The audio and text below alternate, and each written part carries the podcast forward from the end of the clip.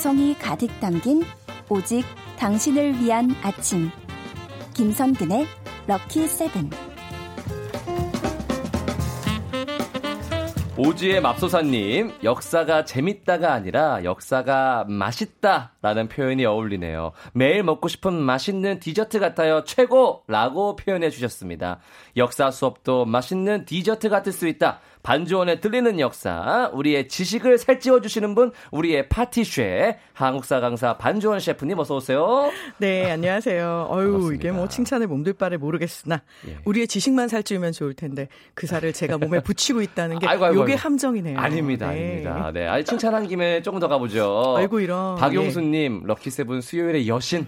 반주원 선생님 오늘도 기다렸습니다. 아, 이러시면 안 돼요. 아니에요, 맞아요. 이 여신이라는 말이 한자어잖아요. 예. 얘 객지 나와서 고생하잖아요, 지금.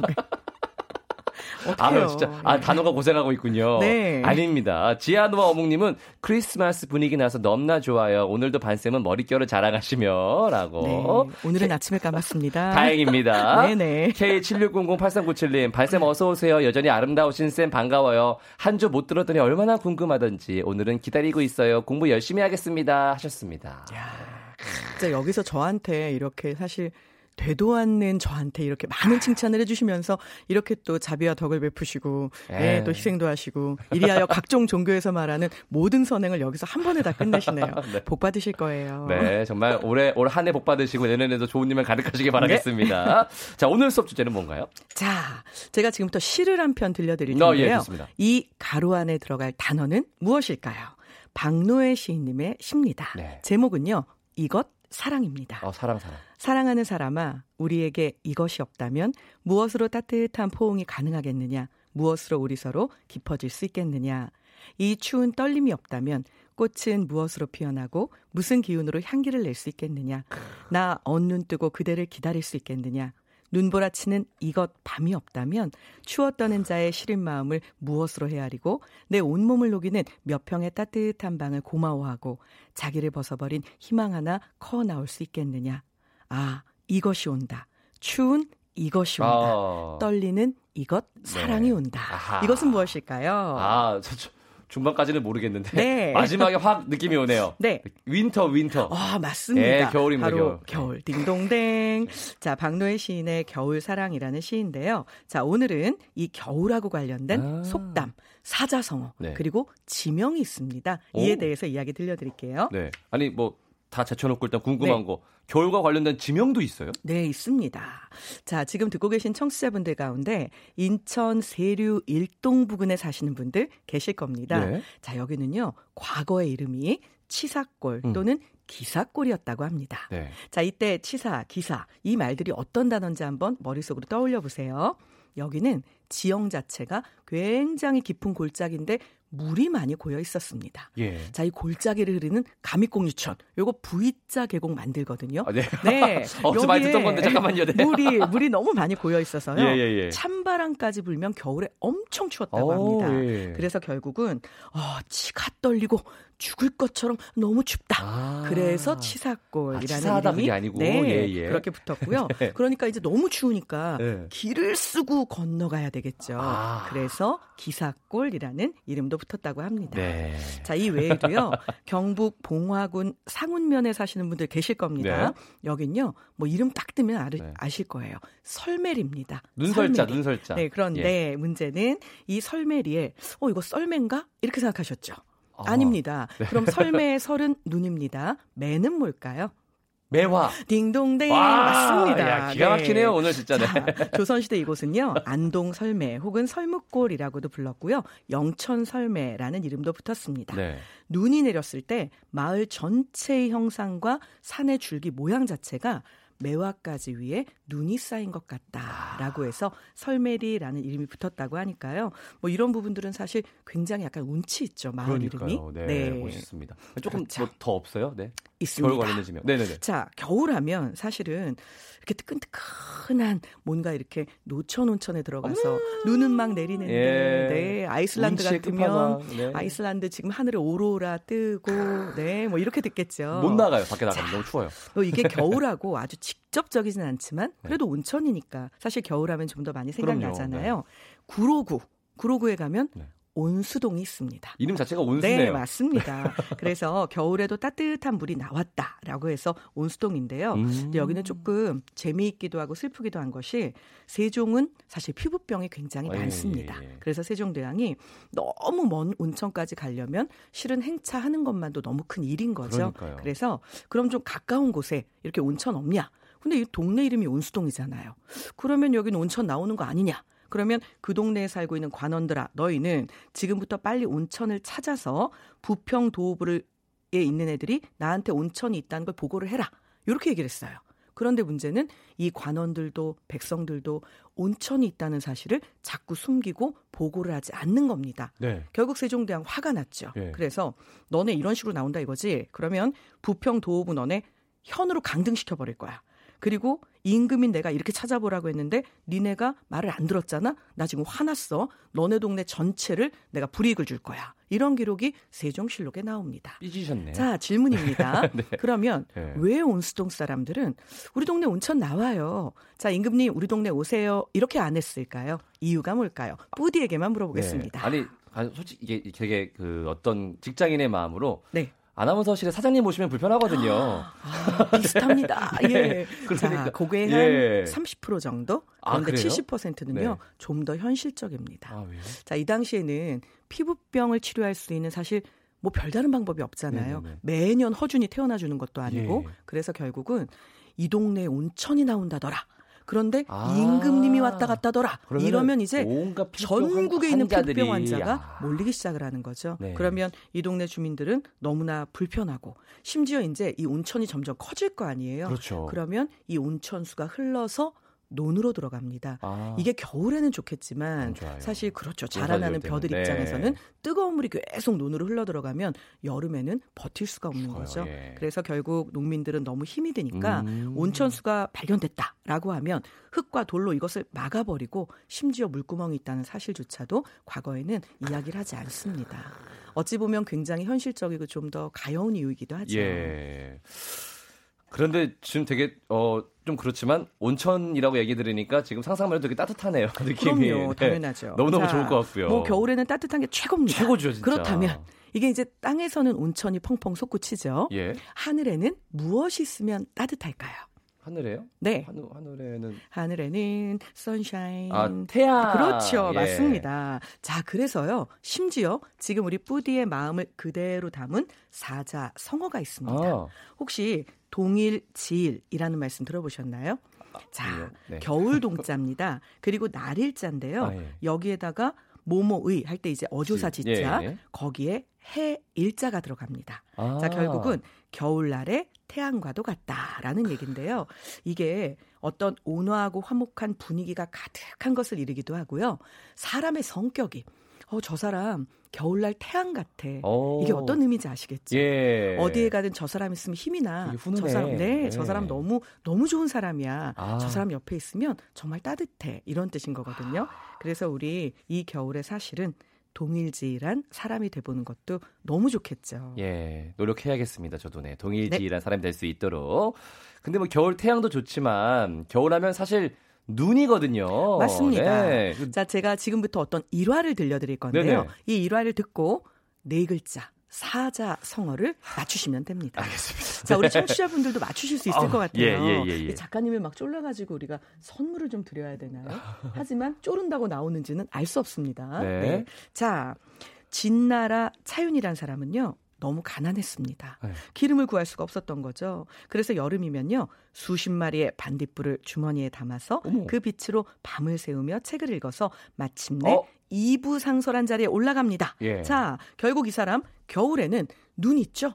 그 눈에서 반사되는 빛으로 공부를 했고요. 음. 여름이 되면 반딧불 불빛으로 공부를 했습니다. 예. 여기랑 관련된 사자성어 네 글자. 요건- 바로 뭘까요? 요거는, 네, 형설지공. 오, 오, 예. 어, 부디가 이렇게 한 번에 맞춰버리시면 아, 안 되는, 안 되는 거였군요. 네, 우리 청취자분들은 아, 예, 예, 예, 어찌하시라고. 예, 예, 예. 하지만 역시 우리 청취자답게 벌써 뭐 정답이 올라오고 저보다, 시작을 하네요. 저보다 먼저 보내주셨어요. 네, 이승진 님이 제일 이제 먼저 보내주셔가지고, 우리 이승진 님께 선물을 보내드리도록 하겠습니다. 네. 축하드립니다.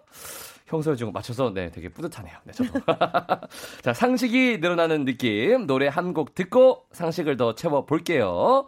0925님의 신청곡입니다. 럼블피쉬의 그대 내게 다시. 음악의 좋은 방송 KBS 이라디오 김성근의 럭키세븐 반주원의 들리는 역사 함께하고 계십니다. 오늘은 겨울을 키워드로 다양한 상식을 배워보고 있는 중인데 세류동 얘기를 좀 해야 될 것 같네요. 네, 어, 네. 제가요 너무 인천 가고 싶은 마음에 예. 수원 세류동을 인천 세류 일동이라고 하는 이런 예 네. 수원에 있습니다. 그렇습니다. 수원에. 수원 분들이 되게 서운하셨을 것 같아서요. 네. 사실 수원하면 우리 수원 화성 떠오르잖아요. 그쵸. 거기 가셔서 그 앞에 보면 그 수원 시장으로 연결되는 그 네. 팔달문 앞에 닭이 정말 유명하거든요. 기가 막힌 곳이 예, 있어요. 거기 가서 드시면서 네. 반주원이 말이야 이 수원 세류동을 아, 예. 지가 인천 놀러 가고 싶다고 인천 세류동이라고 했대. 여러분 저를 닭과 함께 씹어 주세요.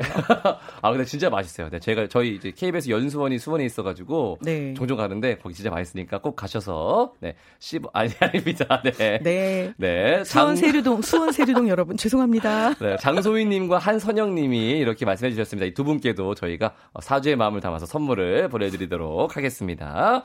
근데 저희가 이제 겨울 얘기를 하고 있는데 음, 네. 겨울이 되자마자 김장 사연이 진짜 많이 왔거든요. 그렇죠. 네, 겨울 하면은 배추김치, 무김치 빼놓을 수가 없죠 또.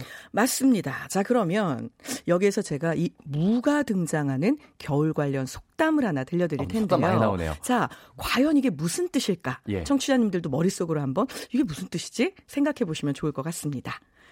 가을 무 꽁지가 길면 네. 겨울이 춥다. 이게 무슨 얘기일까요? 무슨 얘기? 가을 묵꽁지가 길면 어, 겨울이 왜 춥지? 어... 자, 우리 조상들은요. 예. 정말 과학적입니다. 네. 자, 이 속담 안에 진짜 과학의 원리가 숨어 있다는 거. 요거부터 짚어드릴게요. 네네. 가을에 수확하는 물을 보잖아요. 그러면 실제로 그의 겨울 날씨를 어느 정도는 어, 네. 예측을 할 수 있다고 합니다. 예. 자, 근데 이게 어떻게 예측이 되느냐? 자, 이 무가요. 월동 준비를 한다고 합니다. 무가요? 네. 그러니까 이 무가 참 단순하게 아무 생각 없을 것처럼 생겼잖아요. 네네. 그런데 얘도 나름 적응하면서 살기 위해서 생각이 많은 애인 거죠. 어머나. 그래서 이 무가요. 실제로 이 월동 준비 때문에 겨울이 추워질 것 같다. 그러면 실제로 껍질이 두꺼워진다고 합니다. 아, 그리고 무청이 더 길어져서요. 어머. 땅속으로 뿌리를 더 깊게 내리고 얼어 죽지 않으려고 스스로 노력을 한다고 합니다. 오. 그래서 가을무의 꽁지가 길어지면 올겨울은 더 추워. 이렇게 조상들이 얘기를 했던 거죠. 이야. 너무너무 과학적이죠. 조사님도 진짜 네 저보다 훨씬 똑똑하시고요. 정말 그러니까요. 속담 하나 하나를 잘 살펴보면은 생활의 맞습니다. 지혜가 다 담겨 있는 것 같아요. 실제로 이 생활과학이라는 말이 우리 조상님들한테는요 딱 들어맞는 것 같죠. 그렇습니다. 네. 아, 너무 재밌는데 또 없어요? 이런 있습니다. 속담? 또 있어요. 늘 있어. 속담은요 예. 너무 유명해서 다 맞추실 수 있을 겁니다. 네. 자, 소 안에 얼어 죽은 사람은 있어도 대안에 얼어 죽은 사람은 음. 없다. 네네네. 이런 말씀 들어보셨죠? 예, 예, 예. 비슷한 말도 너무 많습니다. 대안이가 소환이 집에 가서 얼어 죽는다. 그렇습니다. 대안에 얼어 죽은 사람 없어도 소안에 얼어 죽은 사람은 많다. 그렇죠. 소안 얼음이 대안에 녹는다. 춥지 않은 소안 없고 포근하지 않은 대안 없다. 네. 소안이 대안을 잡아먹는다. 어, 무서워. 뭐 다 똑같은 얘기잖아요. 그렇죠. 자, 그러면 이 말. 참 이상한 게 그러니까 그럼 처음부터 네, 네. 소환은 작은 추위고 근데 대안은 큰 추위인데 왜 소환이 더 춥고 대안은 더 따뜻할까? 자, 여기에는요, 또한 숨어 있는 과학과 역사가 아, 있습니다. 그래요? 네.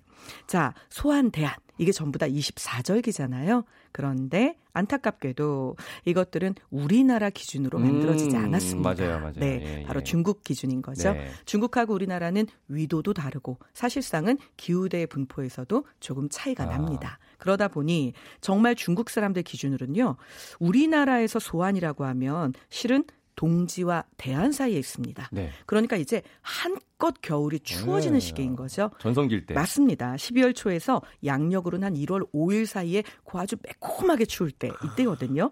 그런데 문제는 대안은요. 우리나라에서는 소환과 입춘 사이에 끼어 있잖아요. 슬슬 네, 예. 맞습니다. 예. 우리는 벌써 음력으로 따지면은 12월 하순이기 때문에 음. 양력으로는 1월 20일 무렵입니다. 네. 우리나라는요. 그러니까 이게 춥 춥긴 하지만 어딘가 살짝 봄바람도 좀 예, 묻어나는 것 같고. 봄이 오려나? 이런 맞습니다. 느낌. 예. 그리고 이제 우리가 흔히 말하는 구스다운에 네. 이 털을 떼야 되나? 네. 아니면 그냥 입고 나가도 되나? 구스 업어야 네. 되나? 이렇게 요렇게 이제 조금 헷갈리는. 그래서 중국 사람들 기준으로는 분명하게 대안이 더 춥지만 음. 우리나라에서는 소안이 더 춥고 이미 대안이 되면 봄 기운이 스멀스멀 밀려들기 시작을 하는 거죠. 그렇습니다. 자, 그래서 결국은요. 이런 말들이 생겨난 겁니다. 예. 그래서 소안이는 대안이네 집에 몸을 녹이러 간다라는 아하. 말도 있습니다. 예. 그러니까요. 경칩 때 개구리 본 적이 없어요, 사실. 아, 그렇죠. 예. 네. 저, 뭐, 못 깨어나요, 못 깨어나, 그때. 네. 근데 뭐, 저희가 이런저런 얘기를 하고 있습니다만, 조상님들한테 겨울은 어떻게 보면 좀 고난과 역경의 시기이기도 하잖아요. 맞습니다. 예.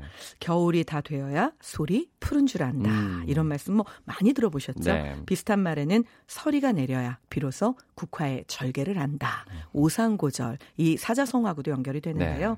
뭐 겨울이 돼야 송백의 절개를 한다. 다 똑같은 말이잖아요. 결국은 정말 추워지고 나서 모든 이파리 다 떨어지고 나면 그때 비로소 아 소나무 참 독야청청 푸르르구나 이걸 깨닫잖아요. 난세와 어려움을 겪게 되면 그래 저 사람이 진짜 내 진정한. 벗이구나 이걸 깨닫게 예. 된다. 저 사람이 정말 내 진정한 충신이구나 이걸 알게 되는 거죠. 힘들 때날 어떻게 대하느냐가 굉장히 좀 어, 그럼요. 네, 크게 예. 영향을 미치는 것 같아요, 확실히 좀. 지금 혹시 아 나 참 힘든데라고 생각하는 분 저를 비롯해서 있으시다면요. 네. 이럴 때 옆을 돌아보면 그래 저 사람은 정말 내가 마음을 기댈 수 있는 사람이야. 이렇게 옥석을 가릴 수 있는 기회가 될 수도 있을 겁니다. 그렇습니다. 네. 또 그런 네. 사람 한 명만 있으면 또 이겨낼 수 있는 것 아, 같아요. 그렇죠. 또. 네. 어, 자, 또 힘든 얘기를 했습니다만 네. 또 다르게 생각해 보면은 우리 그 농사 지으신 농부님들 네. 1년 내내 힘겨웠다가 노한기 네. 때 조금 쉬시는 거잖아요. 네. 그때와 관련된 속담 또 있죠? 그럴 수 있을 것 같으시죠? 예. 자, 이거는 제가 허를 찔러 드리겠습니다. 없어요? 농한기에 쉴 것 같죠? 자, 쉬셔야죠. 그런데 우리 농부님들은요. 네. 농한기에 쉴 수가 없습니다. 아니, 노한기인데? 네, 농한기인데요. 예. 그 농한기의 농한기는요.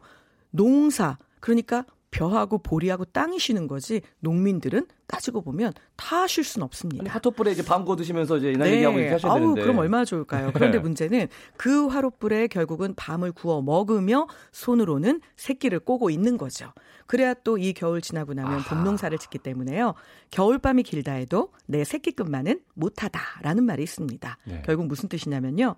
농한기에 이 이긴 밤에 나는 쉴 틈이 없고 사실 나는 새끼를 계속 꽂고 있기 때문에 겨울밤 네가 아무리 길다 한들 내가 지금 밤새도록 매일 밤마다 꼬고 있는 어. 이 새끼 끈보다 더 길기 하겠냐 이런 얘기인 거죠. 결국은 농한기에도 쉴 틈이 없는 농부의 고생을 얘기하고 있고요. 비슷한 말 중에 좀 재미있는 말도 있습니다. 예, 예. 겨울 새벽에 개똥 줍는다라는 말이 있습니다. 왜 주워요? 자, 이건요. 실제로 겨울 새벽에 연료로? 농분들은 맞습니다. 아, 네. 개똥을 주우러 다닙니다. 어. 자, 그런데 연료가 아니고요. 바로 걸음으로 쓰려고 아, 하는 거죠. 걸음으로. 예. 그래서 왜 옛말에 보면 화장실이 아무리 급해도 참았다가 내 집에 화장실에. 와서 예. 일해 본다 이런 말이 있죠. 네네네. 이때는 걸음이 정말 귀했기 때문에 이런 말들이 생긴 건데요. 음. 자, 이걸 또 은유적으로 들을 수 있는 재미있는 속담이 하나 더 있습니다. 네. 겨울 소팔자다. 어? 겨울에 소는 팔자가 좋겠죠. 그렇죠. 쉬- 이제 쉬- 더 이상 뭐. 예, 갈 예. 밭이 없잖아요. 네. 그러면 이건 농민하고 무슨 상관이야? 이렇게 생각하셨죠. 예. 자, 겨울이 되면 풀을 그냥 풀밭에서 뜯어 먹을 수 없잖아요. 아. 그러면 소에게 쇠죽을 끓여 먹여야 합니다. 예. 무려 손님에게 하루 세 번씩 뜨끈한 쇠죽을 끓여가지고 그거 먹여야 되죠. 거기다가 소가 추우니까 하루 종일 외양간에 있습니다. 외양간이 하루 만에 더러워지겠죠. 분비물로. 그렇죠. 그거 매일 치워야 되죠. 결국 농한기에도 농민들의 삶은 아유. 쉴 틈이 없는 겁니다. 네, 우리 농부님들은 언제 휴식 거요 도대체? 네. 그러게 말입니다. 아, 정말 고생이 많으십니다. 네. 자, 오늘도 알찬 수업 잘 들어봤고요. 이 코너 다양한 방법으로 다시 듣게 되는 거 아시죠? 검색창이나 너튜브, 팟캐스트에서 김성근의 럭키세븐 검색해 보세요. 자, 선생님, 오늘 수업도 감사합니다. 안녕히 가세요. 네, 다음 주에 뵐게요. 네, 광고 듣고 올게요.